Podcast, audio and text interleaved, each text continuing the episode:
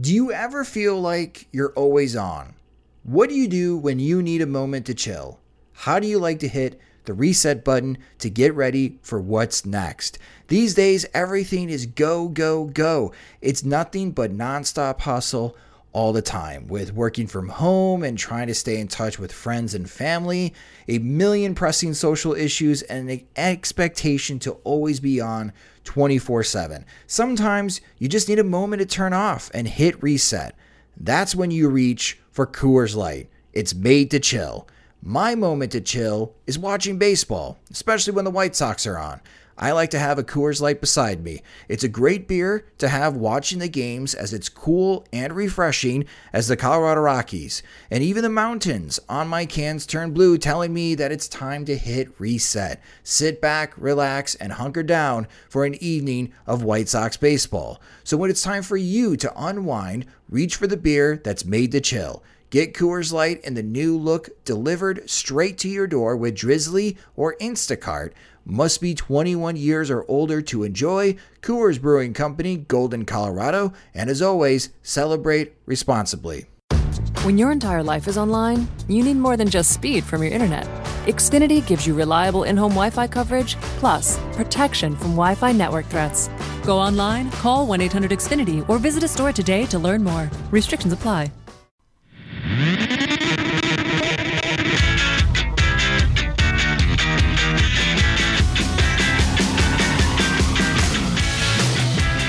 Good morning, White Sox fans. I'm Jim Margalus, and this is your White Sox wake-up call for September ninth, twenty twenty. Well, the White Sox let a winnable game slip through their fingers in Pittsburgh, ending with a catchable ball rattling in and out of Yasmani Grandal's mitt as the winning run crossed the plate in the ninth for a five to four Pirates walk-off winner at P N C Park. It shouldn't have come to that because the White Sox held leads of three nothing and four two, but sloppy play on both sides of the ball invited the Buccos to get back into it, and they obliged. For instance, Nick Madrigal collected the first two extra base hits of his major league career with a pair of doubles, but he was thrown out on the base paths both times. On the first one, he blew through Nick Capra's stop sign on Tim Anderson's single to center, and he was cut down at the plate. There's a chance his hand might have touched the plate before Jacob Stallings applied the tag, but it was impossible to tell from the camera angle, which made New York reluctant to reverse the call, and so the game remained scoreless. Later in the ninth, Madrigal hit a slicing liner that hopped over the sidewall for a ground rule double with one out, putting the go-ahead run in scoring position. Unfortunately, Madrigal gunned it for third on Anderson's grounder to the left side and was thrown out by a couple of steps, which defanged that scoring threat. The White Sox ended up scoring three runs after Madrigal's first two plan, one on Anderson's own mad dash from second on Yoán Moncada's scalded grounder that deflected far enough away from Kevin Newman's person, after which Grandal hit another one of his bat-dropping blasts for a three nothing lead. But they couldn't summon a second wind after Madrigal's second mistake, and after hemorrhaging bases all night on both sides, they finally gave the Pirates a chance to take the game for good. Rick Renteria invited second-guessing at the end, but the game collapsed with the right players in the field, namely Evan Marshall in the eighth inning with a four to two lead. Alas, he started the eighth by giving up consecutive doubles to Newman and Stallings to make it a one-run game, so the best-laid plans were already in jeopardy. Stallings advanced the third on a groundout, and a pinch runner scored on Eric Gonzalez's single through a drawn-in infield to tie the game. Two wild pitches put Gonzalez on third, but the go-ahead run stayed stranded because Marshall struck out Brian Reynolds, and Ross Detweiler came in to get Colin Moran to ground out. Renteria could have tried to steal an inning with Alex Colome in the bottom of the ninth, but he instead used Detweiler to start the inning, and he gave up consecutive singles. Renteria then came out and signaled to the bullpen, but instead of Colome, out came Jimmy Cordero. Cordero has been Renteria's go-to guy in this situation because he stranded thirty-five of thirty-six inherited runners in his White Sox career, but he started this one by yanking a sinker past Grandal that compelled a bases-loaded intentional walk. Still, it seemed like Cordero might have had his magical stranding powers when Newman hit a weak dribbler to the third base side of the mound. Cordero charged, collected, and flipped a toss to Grandal for the force. Grandal had his foot on the plate, but he didn't get his mitt low enough, and it bounced to the ground. The White Sox four-game winning streak died with an E two, which is as fitting as it was frustrating. I'll be itemizing all the different ways the White Sox gave up ninety feet over the course of the game on Sox Machine dot com later this morning. As for Dylan Cease, he opened with four relatively easy innings, but after getting the first two outs of the fifth, he gave up three consecutive hits, a double, a triple, and an infield single that allowed Pittsburgh to get right back into the game, turning a three oh hole into a more manageable three two deficit. Cease then gave up a sharp single to start the sixth, making it four hits out of the last five batters, so Renteria came out with the hook. Cease's performance was another mixed bag. He issued no walks or hit batters to a Pittsburgh offense that should be challenged, but he also only struck out two batters with a mere seven whiffs over seventy-nine pitches. Eventually, those balls in play started hurting him, but Cody Hoyer and Matt Foster each handled full scoreless frames in the sixth and seventh to keep Cease in line for the win, at least until the eighth.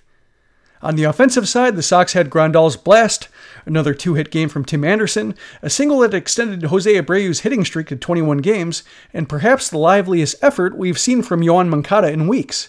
But they also ran into three outs, with a pickoff of Anderson joining Madrigal's self-destructions. Again, I'll go into a deeper inventory of these losses later today at SoxMachine. The White Sox still have a chance to win the season series against the Pirates, and Renteria will send Dane Dunning to the mound against J T Brubaker in a matchup of rookie righties who have held their own so far. First pitch is at six ten p.m. Central. Renteria will have the option of doing a tandem situation with Gio Gonzalez since the White Sox activated him from the injured list, but he'll more likely be saved for the weekend, with probable starters to be decided around how Dallas Keuchel's back is doing. Around baseball, the White Sox still maintained a share of first place because the Indians squandered their own golden opportunity against a lesser opponent, blowing leads of three nothing and five to three in an eight to six loss to the Royals at Progressive Field. The Twins are now half game back of both teams as they split a doubleheader with the Cardinals. The second game featured a nineteen-pitch battle between Matt Wieters and Caleb Fielbar, which is the third longest plate appearance on record. Wieters flied out to the warning track. The Tigers beat the Brewers eight three, so they're just a game behind New York for the final spot in the American League postseason picture. A Brian Cashman pep talk did nothing for the Yankees, who lost their fifth in a row with a two to one loss to Toronto. The Astros snapped their six-game losing streak, but only by winning the second game of a doubleheader against Oakland.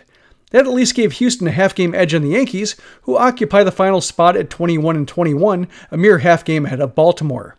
On the other side, the Marlins blanked the Braves eight nothing behind six shutout innings from the aptly named Sixto Sanchez, who struck out six. Kyle Wright took the loss for an Atlanta rotation that's down to two decent, healthy starters after Max Fried went on the injured list with a back issue on Tuesday. The Cubs shut out the Reds three nothing behind a stout effort from Alec Mills, which restored their lead in the N L Central to three games after the Cardinals split that doubleheader against Minnesota. That'll do it for this morning's White Sox wake-up call. Visit Sox Machine dot com to talk about all the inefficiencies we saw on Tuesday. If you're new to the Sox Machine podcast, you can subscribe to us on Apple Podcasts, Google's podcast app, Spotify, Stitcher, and wherever else podcasts are found. If you want to support the site and the show, you can do so at patreon dot com slash sox machine. The Dan Johnson Cup of Coffee mugs are still available for new supporters at the ten dollars tier. We're also selling Pinwheel Cog t-shirts, and if you don't see your size, reinforcements are coming. Thanks for listening to the Sox Machine podcast. For Sox Machine dot com, I'm Jim Margalus.